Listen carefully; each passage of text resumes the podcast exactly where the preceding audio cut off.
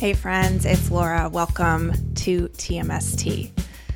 Even before the pandemic, but especially during and after, how many times have you said, I'm so burnt out?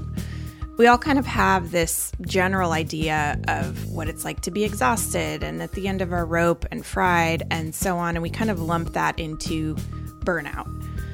But did you know that burnout is a thing that's actually defined as a workplace centered phenomenon? And it's studied and measured by the WHO, the World Health Organization.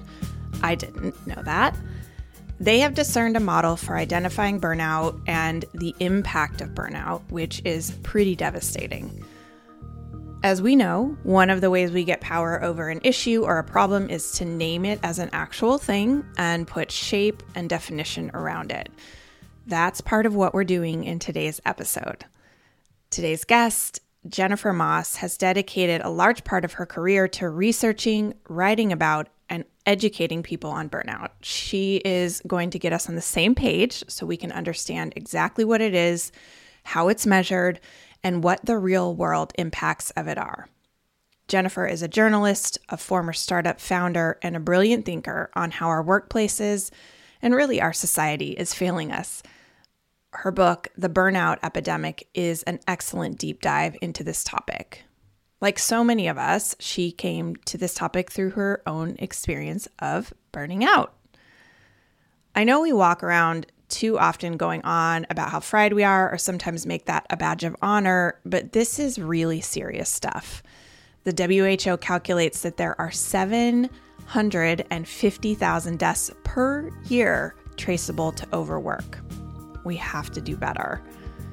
Even with this subject matter, I think you're going to find this conversation with Jennifer Moss encouraging. I know I did. All right, here you go.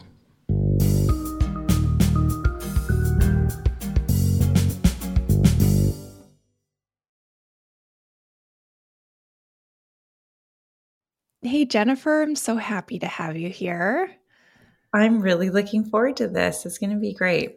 I want to have you kind of introduce yourself and just talk about how you, what you do and how you got into this work and why, how you focus, got to focus on burnout. It's such a interesting, juicy topic. It is. And, and, um, I would have never thought, you know, starting to write this book in 2019 that the pandemic would have unfortunately been um, a boost to my career. I feel like Anthony Fauci and I are the only ones that are shocked by how that impacted us over the last couple of years. But, right. you know, I had a really circuitous path. Um, wanted to be a journalist, started out as a journalist, went to school for it. And, um, but then got into corporate communications, sort of the, the other flip side of, of the, um, sort of the goal, I think. I've always been really curious. And so that led me into journalism. And then, you know, kind of through the process of working in corporate communications and in HR services, interestingly, an HR services company, a big, big one in California, um, it it sort of taught me about the research side and how much I love this kind of combination of um, learning about what's happening in the industry, learning what's happening across the world, and how it's affecting workplace, how it's affecting uh, the the place where we spend so much of our time. But it wasn't until 2009 when my husband, who was a pro athlete, got really sick. He became acutely paralyzed, and through this West Nile and Guillain Barre and all these really terrifying illnesses, that our whole world changed. It turned on its, you know, kind of on its side. And um, we moved back to Canada. And that sort of led us to really understanding psychological fitness and, you know, mm-hmm. and social emotional intelligence and, you know, why we study athletes so much and understanding why they develop some of these really, you know, high level of social emotional skills. And a lot of it is resiliency and dealing with loss and having to work as a team. And, um, and that led me to uh, really think about how to contribute that to the workforce. Um, but it was my own um, burnout as the founder mm-hmm. of a tech company that um, played into why I wanted to start to write about it and understand it. But it was also that I was spending so much time with these companies, giving them strategy on, you know, building a more fit workforce and realizing that we were really failing. And I kind of felt like a fraud, you know, in that mm this was about telling you know your staff to be psychologically fit and and improve their social emotional intelligence improve their resiliency but you're still overworking them and you still have discriminatory behavior and there's no inclusion and you're disproportionately impacting women and you know the, all these things were happening that i came to understand that there was a way bigger problem at hand. Around when did you start to feel like you were a fraud well so i was the co-founder of this startup it was called Plasticity Labs, and the concept was based on the, the neurosciences of happiness and this idea that it's about intentional, you know, slow process of building hygiene and habits that become kind of who you are, right? And mm-hmm. conscious and culture being the same. And so I think what I came to understand is that there's a place for this. This is really important for us to still optimize, and self care is really important. And we need to as leaders model behavior of self-care or else you know and then we're just con- constantly creating invisible pressures for people so it's still necessary but the way that we were tackling it we were looking at it from a technology approach you know like how do we measure happiness and then create interventions and you know build it in that way. And and that we tried and that wasn't working exactly because again technology can't solve for everything. And we're constant we were looking for this sort of solution that we realized we needed like a hundred components to create a product that would actually solve for it and one of the biggest mm-hmm. failures was that we had to make sure leaders were walking the walk. And what we were only really doing was communicating to employees about how they could, you know, as individuals manage their own burnout. And and it really was in 2019 when the World Health Organization finally identified burnout as institutional workplace stress left unmanaged, when it was actually you know defined as this occupational phenomena. And it was based on their joint research with the international labor organization um, that found that 750,000 people die per year of overwork that it's like really catastrophic. That i went okay this is not just a whiny millennial problem that was you know reported in the the new yorker like you know that right. there's just people wanting more work life balance or millennials and gen z's are lazy like that wasn't what it was it was really that there's catastrophic impacts and so i was like i can't just keep telling people to manage you know their own burnout through self-care or handle chronic stress through self-care or that they're just not committed you know to their work or we need to infuse more passion and that's going to solve for the systemic discrimination or here's a te- you know technology solution. Listen to rain for 15 seconds and that's going to you know really make it so that there's better you know care and paternity and maternity leaves. I mean like we're not we're, we're using the wrong instrument um yeah. and that really changed for me. I didn't realize that it wasn't until 2019 that this was like a recognized phenomena. That blows my mind because, uh, and, and, and it also doesn't given our culture. So, um, can you talk about the definition? I was surprised that it is specific to workplace. It doesn't include all areas of life.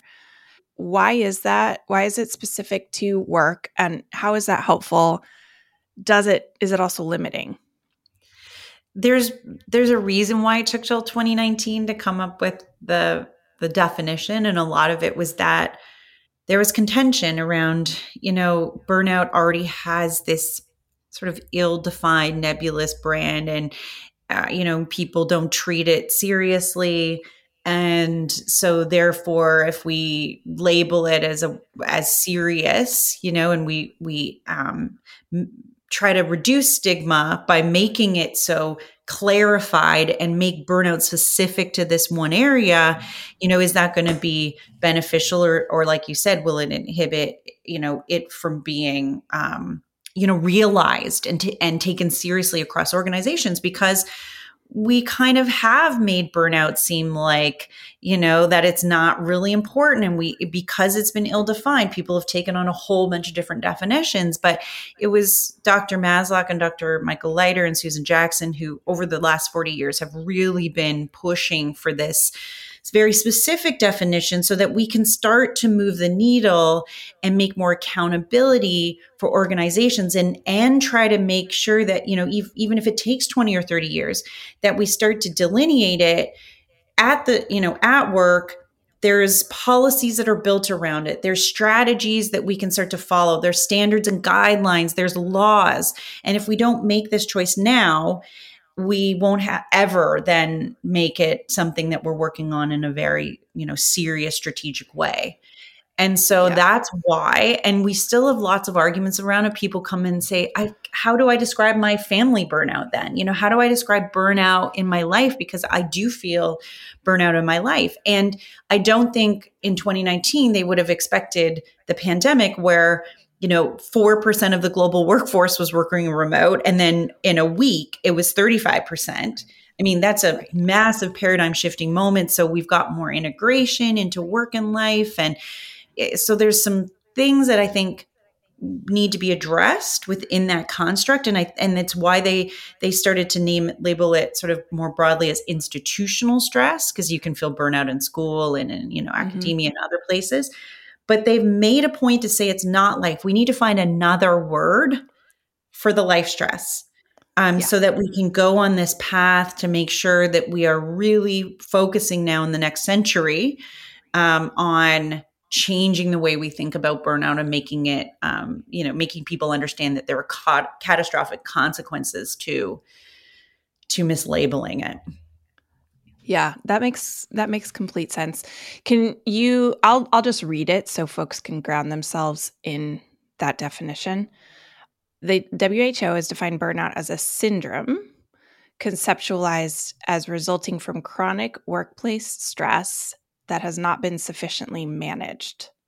And it's characterized by three dimensions feelings of ener- energy depletion or exhaustion, increased mental distance from one's job. Mm-hmm. And third, feelings of negativism or cynicism related to one's job and reduced professional efficacy.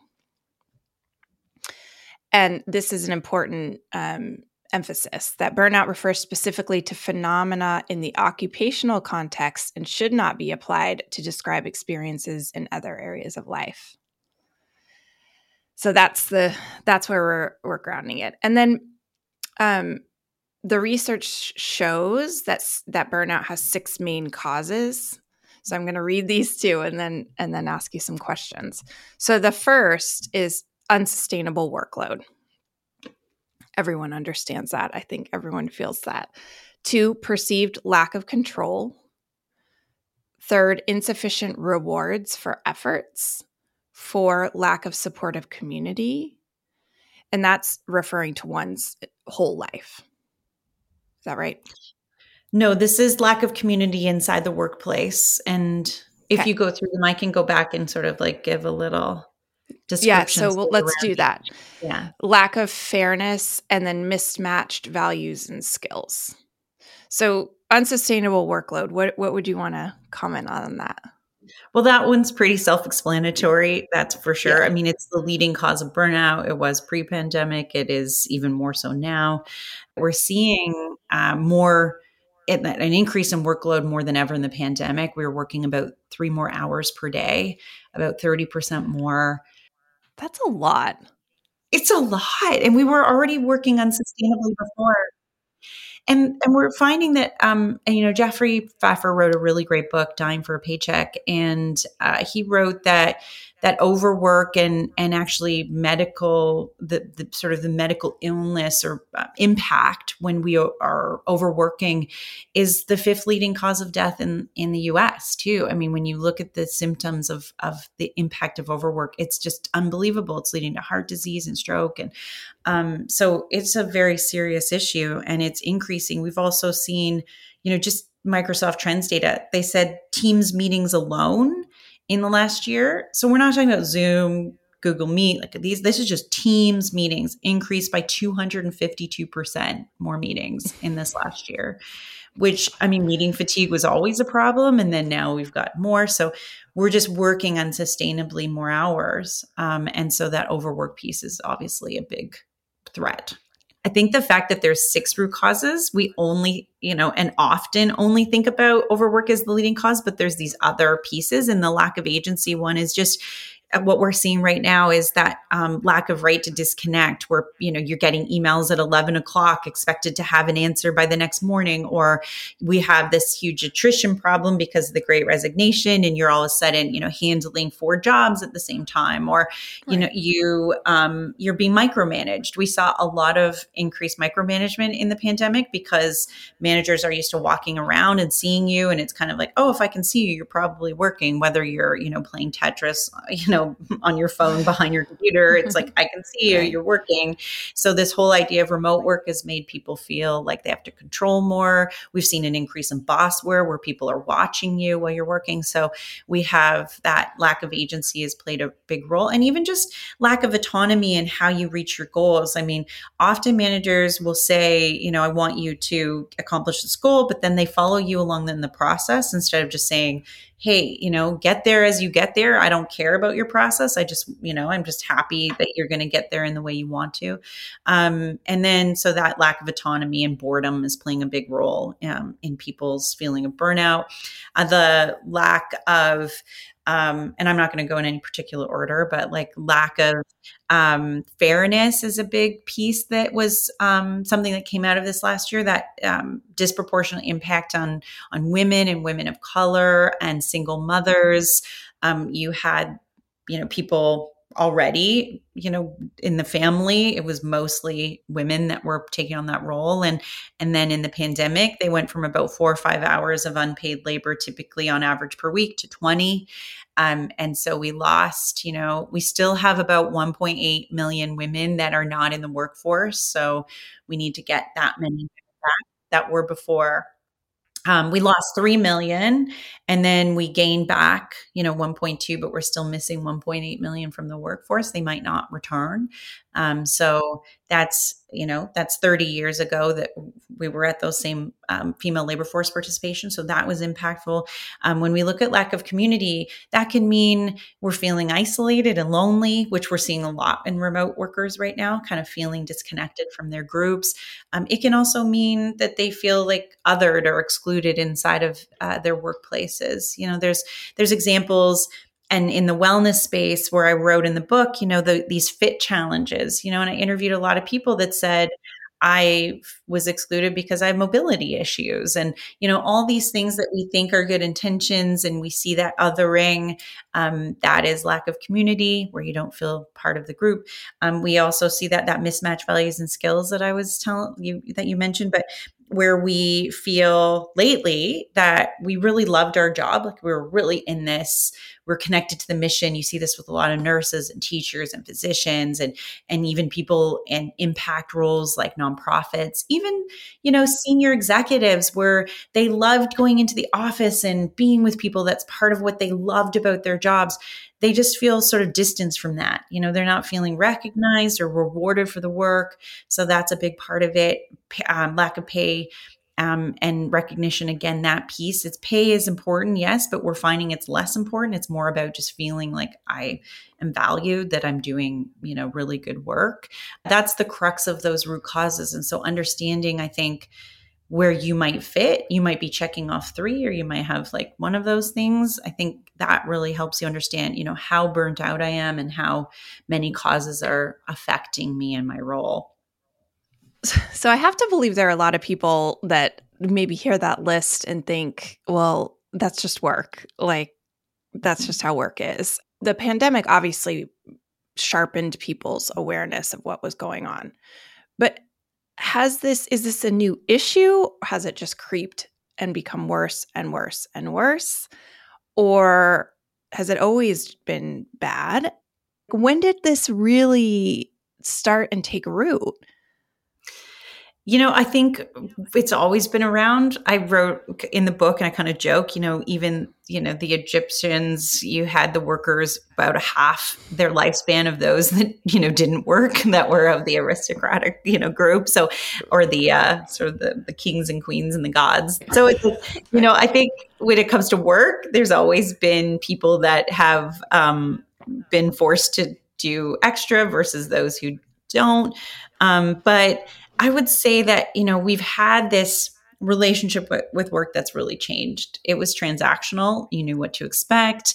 When technology came in, though, it really did blow up that relationship. It was no longer transactional because work was in your home now and work was you know you it was infiltrating that life piece there wasn't the same way of connecting with a factory worker for example outside of work or anyone really unless you could call them. I guess there was some folks maybe in sales that were still on calls or faxing. Right. it wasn't that speed of connection that technology really then uh, abruptly changed the way that we work and live? And then our contract became went from transactional to a social contract that was different with work. And when that happened, we started to you know expect more, but it wasn't until we were really pushed. And the pandemic did push people to a limit. And I think there's a bit of a revolution now. And now we're post pandemic and people are quietly quitting or they're resigning and they're saying, okay, I'm at my limit. And so their behavior is saying, okay, that social contract with work is not the kind that I want. And I don't necessarily want this future because I've been exposed to my own mortality in the last two and a half years and my yeah. priorities have changed. And so I don't want that thing that you say is the carrot. That carrot doesn't matter to me anymore. And that is really disrupting um, our workforce right now. What when you say social contracts, I know what you mean, but can you explain that so, what does the social contract of work say?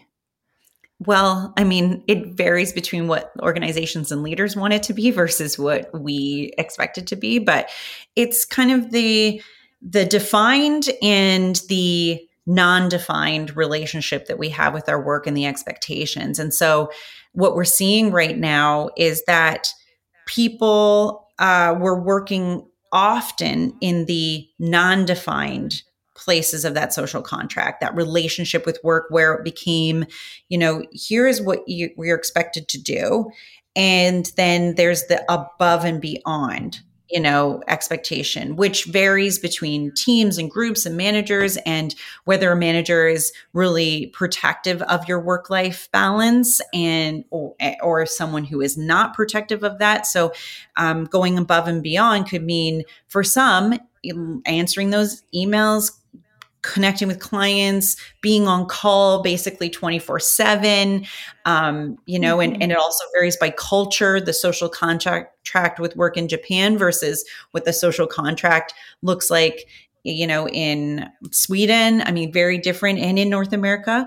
But we have now said, and here is why I've had this real issue with this t- title of quiet quitting, is that you know, if you want someone to work whatever it is that you want them to work above and beyond, you need to define what above and beyond looks like and say if someone's working to sort of the letter of their law, you know, the, the sort of the construct of what you defined as their job, you have to yeah. let them know what it means so that they can do the extra and that becomes their job. You know stop having people duke it out for you know for a promotion or a raise or acknowledgement especially when it's very one-sided and there's a pathway for only certain people to be able to get there. And when you're saying okay well above and beyond means emails and responses at eight o'clock at night when disproportionately females are putting their kids to bed or they're in bath time or they've just finished lunches and made dinners and now they're exhausted and you're saying okay well after all of that extra work you're supposed to be competing with someone who doesn't have any of those barriers to them being successful yeah. and so what we're seeing now is that that was the expectation and even though it was invisible you still sort of followed what was around you the culture of the type of people working around you and so you followed the social contract of um, sort of the the sort of the nebulous piece you know that was ill-defined yes. like the culture and now people are saying well I don't, I want that back. And I don't think that that's fair. And so people, when we say quietly quitting, they're not quitting. They're just, they're saying that I want to have a, a future that um, like includes living longer and being a good you know, parent to my children and, you know, not working on weekends so I can go watch my kid play, you know, baseball or whatever. I mean, how is that quitting, you know? And and you hear people too, like Arianna Huffington was just talking about how it's quitting on life. It it's actually not quitting on life if you're quietly quitting. What you're saying is no you need to create an environment that includes my needs as a human being and what my you know rights are and and you see you know a lot of countries now creating these right to disconnect policies canada has just adopted it that makes it unlawful to connect with someone after working hours so it means better establishment of what the expectation is what the contract is and then yeah you're protected in those hours that are yours. Um, and I think it's actually a really good revolution that's happening right now. Yeah, I didn't realize that had just been passed in Canada.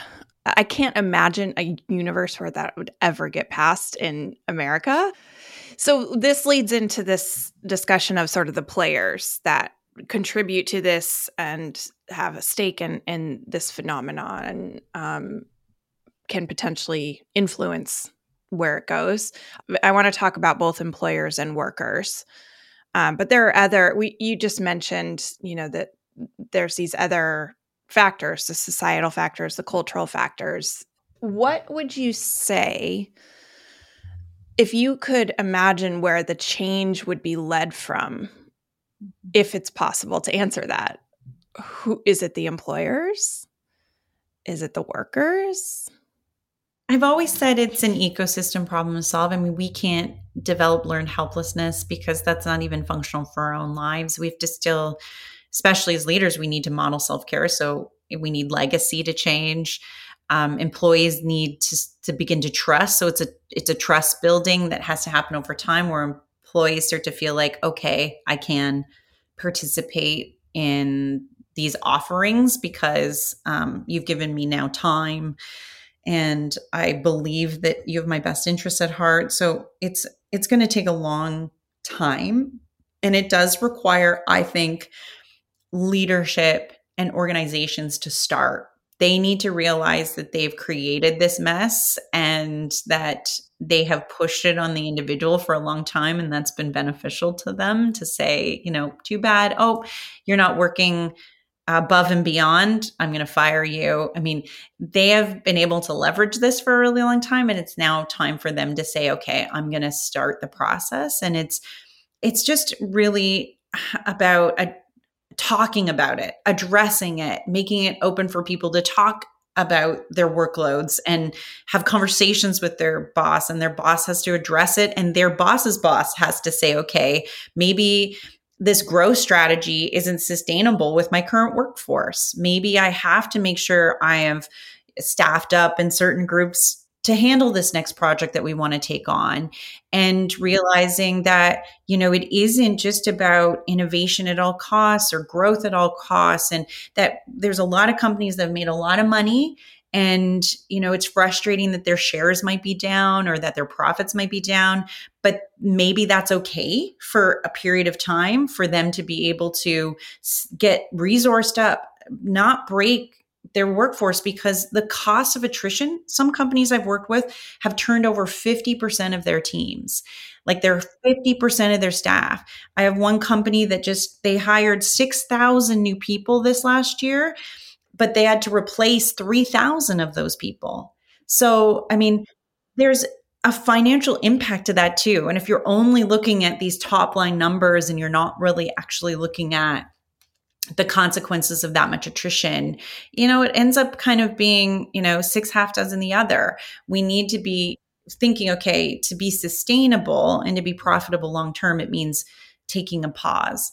And so that's something that we need to think about. But government too, I mean, the right to disconnect policy is really important. You know that the US right now has no standards on psychosocial you know policies. Really it's safety policies and we have standards around that but when it comes to psychological or psychosocial policies there's very little sta- there's no standards really globally. Uh, the u uh, canada has really led the way there as well as australia. Both of them have worked really sh- together to come up with real standards around psychosocial um, safety policies but that needs to also change. So when you're looking at that part of it. It's government needs to play a role. And like even like um you know, words like paternity and maternity leave. We should have care leave. We should change the language around that. It shouldn't just be about whoever's birthing the child that has this different way, I mean, different way of thinking about that person, which is very exclusive. And it makes paternity leave uh, less I don't know, less taken, which, you know, and, and, and it's not reinforced, which then disproportionately impacts women in the long term. So these are very upstream policy, government um, invested strategies that need to pair with what leaders are doing. And then employees, I think, will get to a point where they, they, they built back the trust and then they can participate in a way that's engaged, inspired, and they don't feel like quietly quitting because the the the you know the strategy is there where they don't feel so left out of the decision um, and left out of their lives. Yeah, and because right now, I mean, there are a lot of companies that signal these wellness programs, and I'm sure some of them are real. But the trust you're talking about is like, I trust that I ac- I can actually do this. I can actually stop working at mm-hmm. five o'clock and I'm not going to be penalized. I can trust that I can take my unlimited vacation. You can actually take a vacation and not yes. work during your vacation.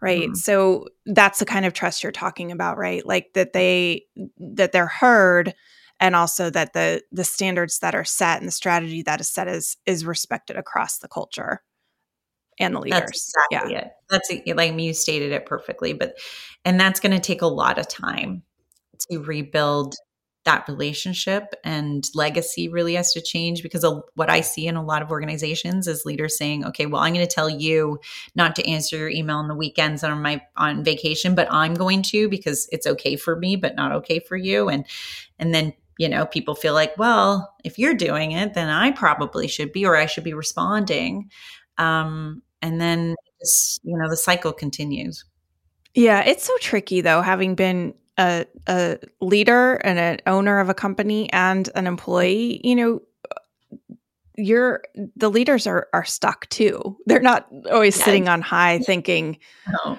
"I'm going to do, uh, you know, I'm going to do this as a, I'm going to do this to my employees. Right. I'm going to, you know, it's they're stuck too.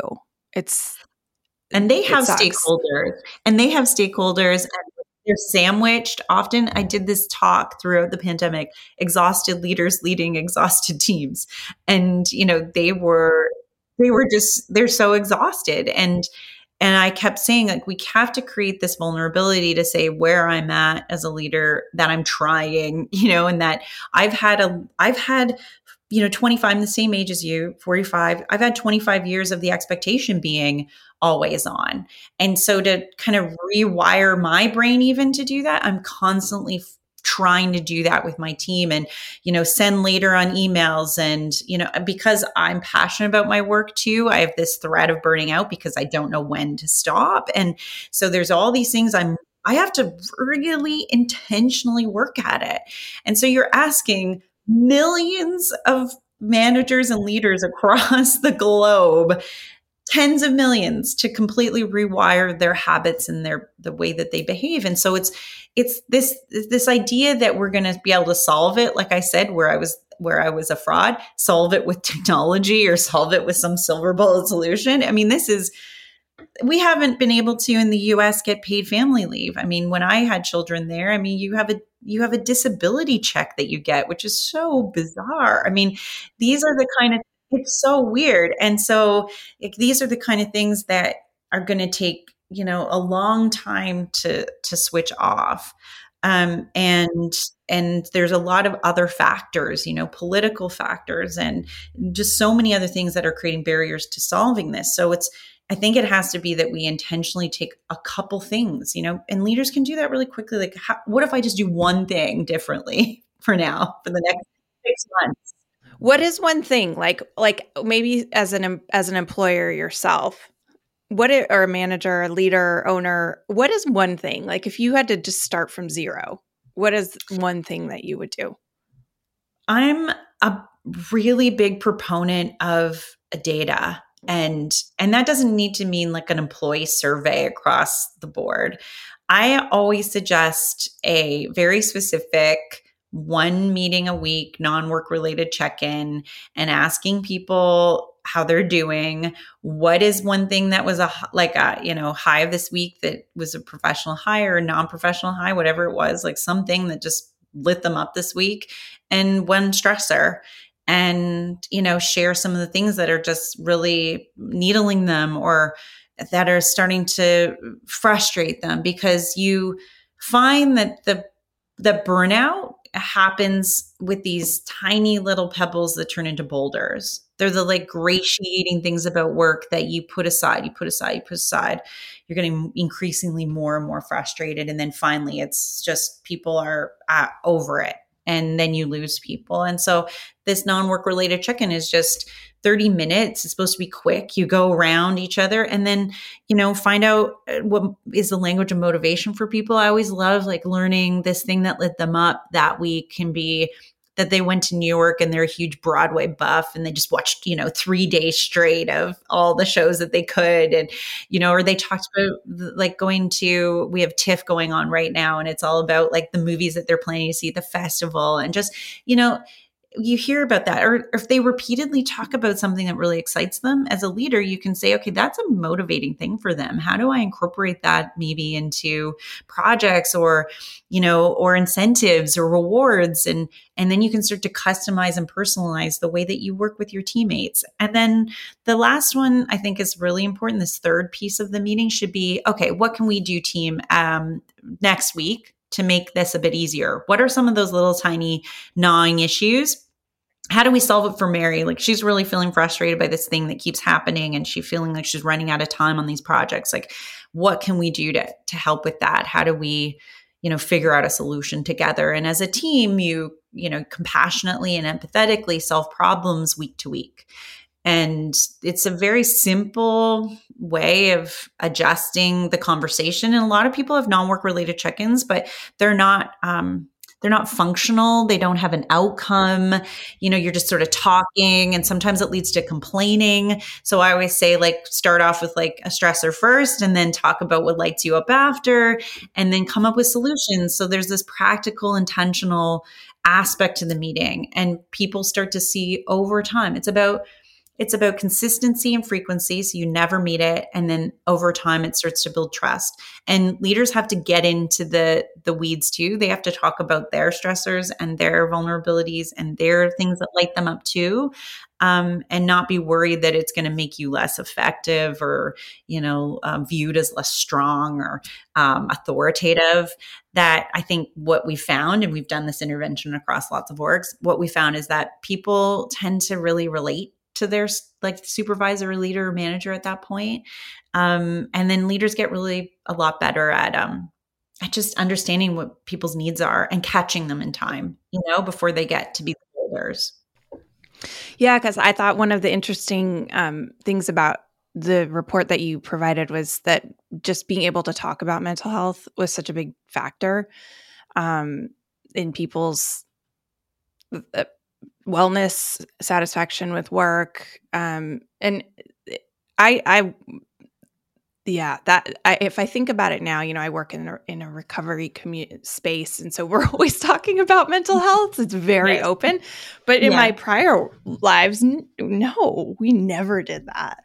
So um, that that's helpful that's super helpful and it's even helpful for for me and my organization because we you know usually have the part of the the weekly meeting where you just kind of catch up with each other and but that's like oh god we got to get through this so we can actually make the meeting you know do right, the the thing we're supposed to do at the meeting.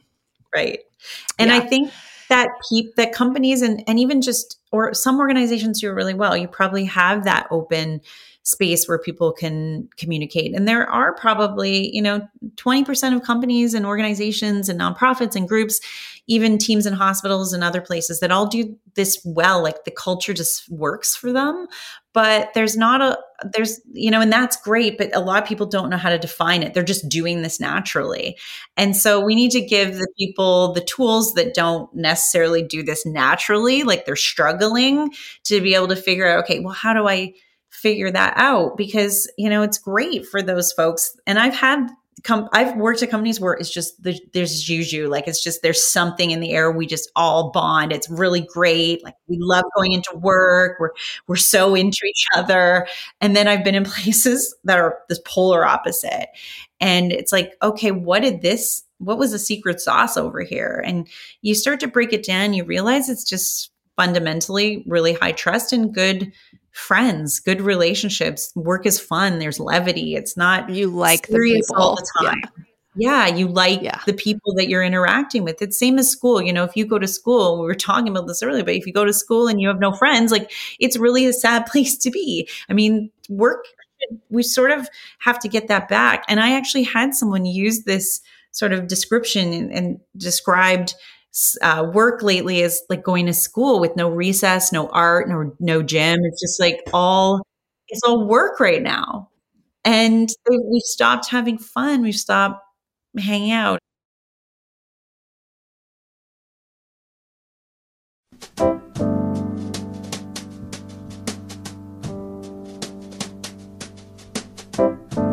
Hi, I'm Michael. I'm the executive producer of Tell Me Something True, and I co created the show with Laura. You know, we have one goal here put something into the world that helps all of us figure out how we can have a better week.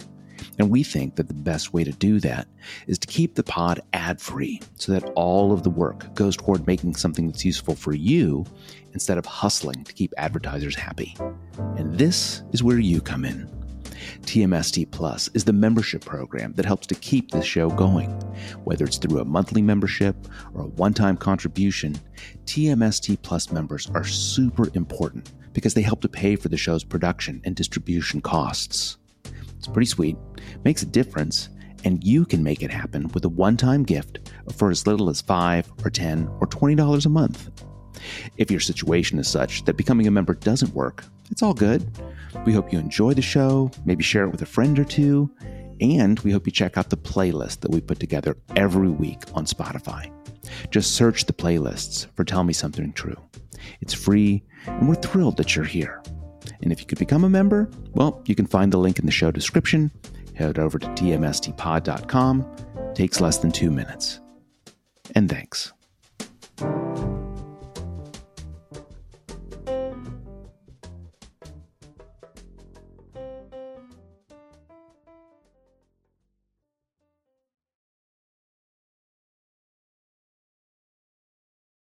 So, workers, um, let's switch to that real quick.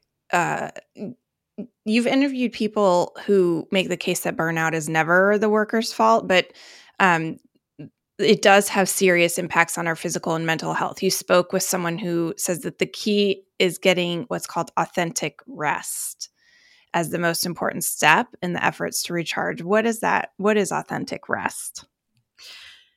It is a big component for workers again the self-care piece is important for just us as individuals and it's really important at work. Um, sleep is a big factor. I mean like there's a lot of things that arianna huffington says that i agree with in the sleep you know the mission she's been on around sleep is really important.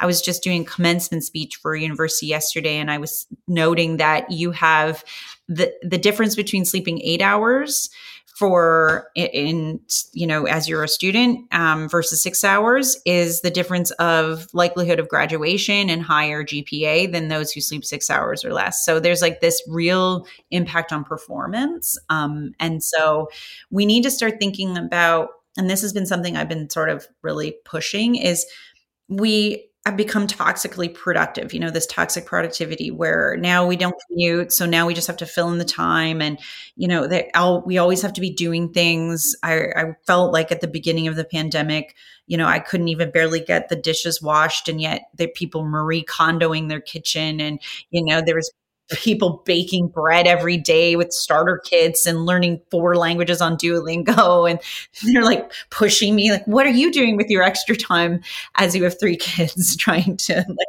homeschool and write a book on, ironically, on burnout.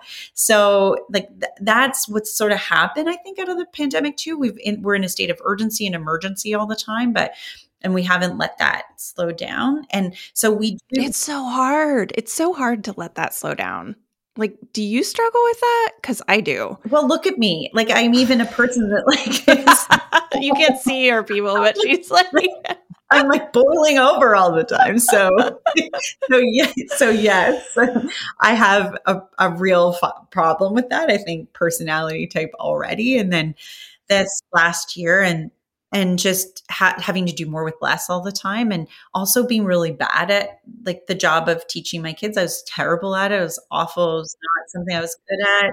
I never wanted to be a teacher ever. Like that wasn't when we played games i played business. Like that was that was the ceo from like like six. So so i wasn't ever playing teacher. That was a thing that i really struggled with. But yeah there's this toxic productivity and we need to start looking at rest as actually being productive. We don't look as at breaks, we look at that as a break from productivity instead of looking at it as being productive. And I want us to start changing the way we think about rest as actually this part of productivity and instead of using your commute time to work more you know use it as a way to you know improve your uh, brain capacity improve your ability to make simple decisions and make you less volatile when you're dealing with clients and staff. I mean, that actually makes you a more efficient and higher producing person if you look at rest as productivity. And we don't see that. We see that like as a break from it. And that really does need to change. We also, according to Dr. Dalton Smith, really interesting researcher, did, did a great TED talk, but also wrote a book. She talks about uh, that we're in a global rest deficit and we're missing all of rest, not just sleep, but we need creative rest. We need um, social and emotional rest. We need spiritual rest, um, which means we have to actually get out in nature to gain more spiritual rest like we need to get up you know we need all of these different types of rest that are really part of how we are more productive. And instead we only look at it as sleep which we barely get and we never give ourselves times away from our devices. We don't give ourselves time to focus on our hobbies. We're not as we're burning out spending you know time with those people that give us you know what positive psychologists call um, effortless state of belonging. You know that and I love that term, the effortless state of belonging. And we have people in our lives that give us that. But when we're working really hard, we tend to like, we know that there's loyalty there. We know that we have a history. So we just put those people off, knowing that when we have time, we'll bring them back in. And it's like, those are the people that actually fuel us. Like, if we need them more than ever right now in this situation that we're in where we're exhausted, we need people that feel like putting on the comfiest pair of track pants and um, being yourself. And one of the things that's happened too is that we're staring at ourselves so much in the mirror. We have this this digital exhaustion. Um, actually, Botox amazingly calls this the Zoom boom. Botox has gone up 90%. Their sales oh increased 90%.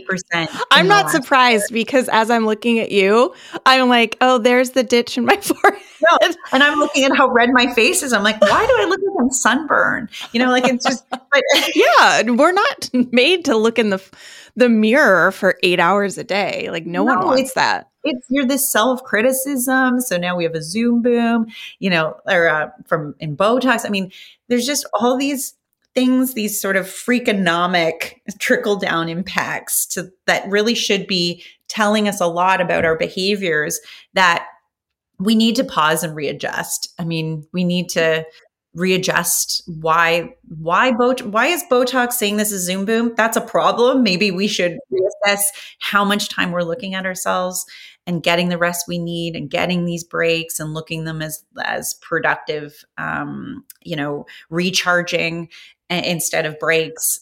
You know all of this language that we could be using to change the narrative around our own self-care i think is really critical I think the the thing that comes up for me around that is when you are it's it's this catch 22 because when you get as I have so much validation and identity and reward from productivity and what you put out and success and achievement rest actually doesn't feel good at mm-hmm. first or for a while. Yeah. Like, first of all, if you can even remember how to rest. yes. I have hard. struggled with that. Like, I don't I don't what do I even do? What what does rest actually mean? Am I just staring at the wall? Am I laying on the couch? Does reading a book count as as rest? I mean, I know it's different for everybody, but it but there I think people genuinely struggle with what does rest even mean? If I'm if I'm running errands, is that rest because I'm taking care of things? Um, is it traveling? Well, traveling stressful because I'm, you know, like there's so much we've like bled the joy out of so many things that we don't even know how to access it and it's like this muscle that you have to rebuild and like any rebuilding of any muscle it's not comfortable it's, it doesn't actually feel good for a while I, I love that you're describing it like that because that's how most people feel. And i get like that too. It, it it's intentional. I really have to create a focus and it's hard and it's frustrating that i'm working so hard. I'm almost tired uh, because I'm resting and and it, it doesn't you know it's it's because of the again the the state of urgency. The fact also that we have to recognize is that we've had our brains in fight or flight and surge capacity for a very long time and it's not even really over. There's still a lot of you know societal and social unrest. There's triggers in our day-to-day lives that are making us feel anxious and and we've also just depleted our capacity. Our brains are very tired and so what happens is it's looking for excuses to um, to not be thinking about what's going on in the brain. And so it's looking for stimulus like our laptops, like our phones. It, it wants to kind of solve, scratch the itch. And we've stopped being curious about things that give us pleasure. And so, like, and so there's this uh, perceptual curiosity, which is what we tend to really focus on. And that's, um, and it actually is described sort of in the, the neuroscience, and this is not in a, um, a medical definition, but it's like scratching an itch that can't actually be scratched. Like, for example, a lot of us inside of the pandemic were constantly looking for new information about COVID. And even though it wouldn't change from day to day or just got worse, we'd be you know, three times a day checking the news or watching the news. It was the background music of our lives. We were doomsday scrolling and there's social media stuff where all of a sudden you're you know, in this huge time suck on TikTok because you just don't want to, you know, think or Instagram or Twitter, wherever you are, that you're sort of in this place. But it's because you want to seek information, you want to feel better about that information. And that never actually is what it doesn't give us the feedback. But when we do things like wander around a park or wander through an art gallery or we you know or we have what i call a frivolous 15 where it is like where you actually set a timer to give yourself 15 minutes where you can feel you know no guilt or you can stare at a wall or like we almost need timed space in the beginning because that makes us feel like we're off the hook of expectation on us.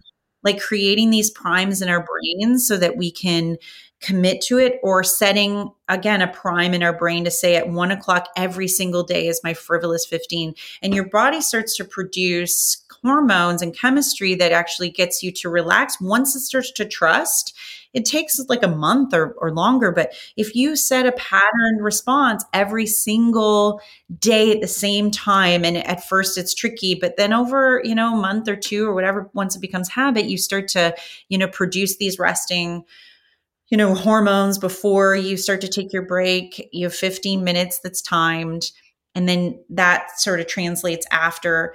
But what I've heard people say is that they sort of started to extend it, like they let the timer go for 17 and then they let the timer for 20. And so it's like rebuilding a habit and giving yourself time to not feel guilty and be off the hook from it, knowing that when the timer goes off, you can get right back into the zone and that's what the expectation is, but you're taking this guilt-free time and and intentionally uh, solving this problem.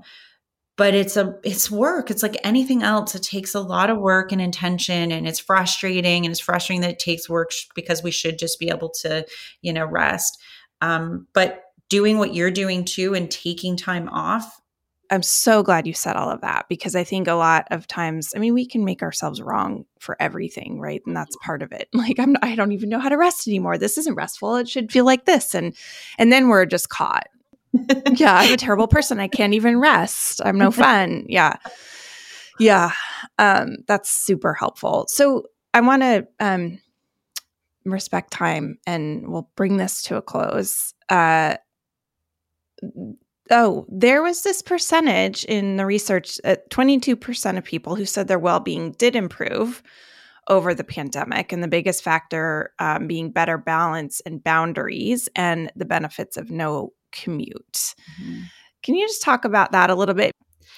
Yeah, and I think, you know, it, me being a happiness expert and then an unhappiness expert, I've come to realize that the the goal is always the same. You know, it's it's okay just starting i'm starting a little further upstream you know i'm not coming at it for the people that are already feeling good i'm coming at it from a little bit earlier but the goal is eventually where people feel good and i think I actually see a lot of optimism and hope out of what we've gone through. And I think that one of the most incredible skills that we've built is this um, this gratitude and this social emotional flexibility and this sort of cognitive optimism. And we don't we don't realize we've built it, so we need to actually acknowledge it and label it because a lot of us have.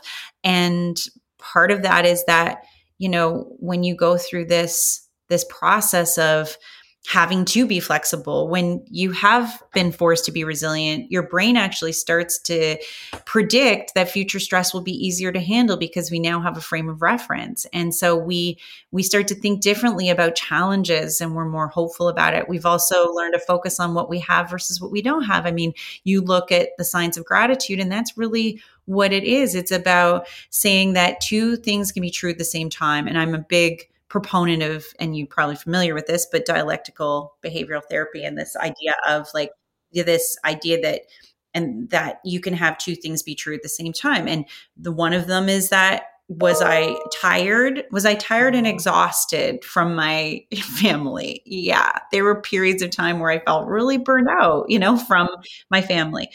And yet I wasn't traveling as much. We were eating dinner together more. We were connected.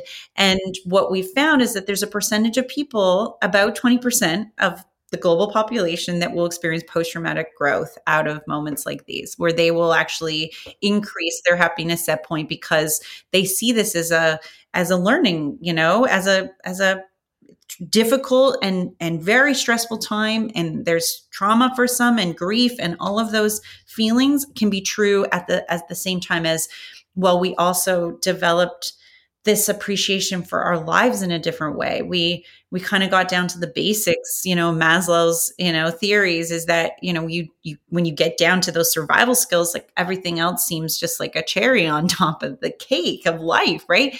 And so there is a certain percentage of people that will immediately reframe that are just kind of dandelions in a sea of orchids and they just know how to kind of to think like that. And so there is that group that are going to be like that. But i think if we are better at labeling like what are some of the things that we would have never had if it wasn't for the pandemic you know and and take that forward and apply that then it doesn't mean that the trauma the grief the pain didn't happen. It means we're choosing to uh, bring a new narrative forward that might serve us better and you know serve the people around us a bit better yeah and you really have to do it consciously because we we have the what is it the hedonic set point you just yes. Yes. you get used to whatever is around mm-hmm. and you get used to the sort of base level you know what what was familiar becomes normal so it's like oh i i have it good uh, you, you can be grateful and and experience all that gratitude uh, and then six months later it's just what's normal and you're like find new ways to be miserable. So exactly. so you do have to you really do have to remind yourself of of this. I do. Lucy hone out of australia you might be familiar with her but she did that ted talk on resiliency and she talks about resiliency and she was a researcher and then her daughter died with her best friend and it was horrifying. It was just a really difficult thing. And all of a sudden, she was being resilient for real. And she uh, gave some really good understanding from an academic side, but also from her research and stuff. But she realized that she threw a lot of that stuff in the air and came to understand what it really is like to to reframe and what that means to pull things that are even the most tragic experiences and change the dynamic of it. And I think we need to look at, um, you know, that everyone has their own experience of pain and grief. And, you know, it varies from one tragic event to maybe what others might not interpret as tragic, but all of our feelings are, you know, valid. And recognizing that we can see, even in the worst situations, you know opportunities to do something better or we you know or we're wasting a crisis. And i keep saying like we can't waste this crisis or then nothing was there was no point to any of it. And i can't as a human being i'm just that's not my nature. Maybe i'm overly hopeful or rationally optimistic i don't know but i i do think that that it, i don't want to waste this you know? I want it to be there needs to be a reason for it and then we have we have to do the work to make there be a reason for this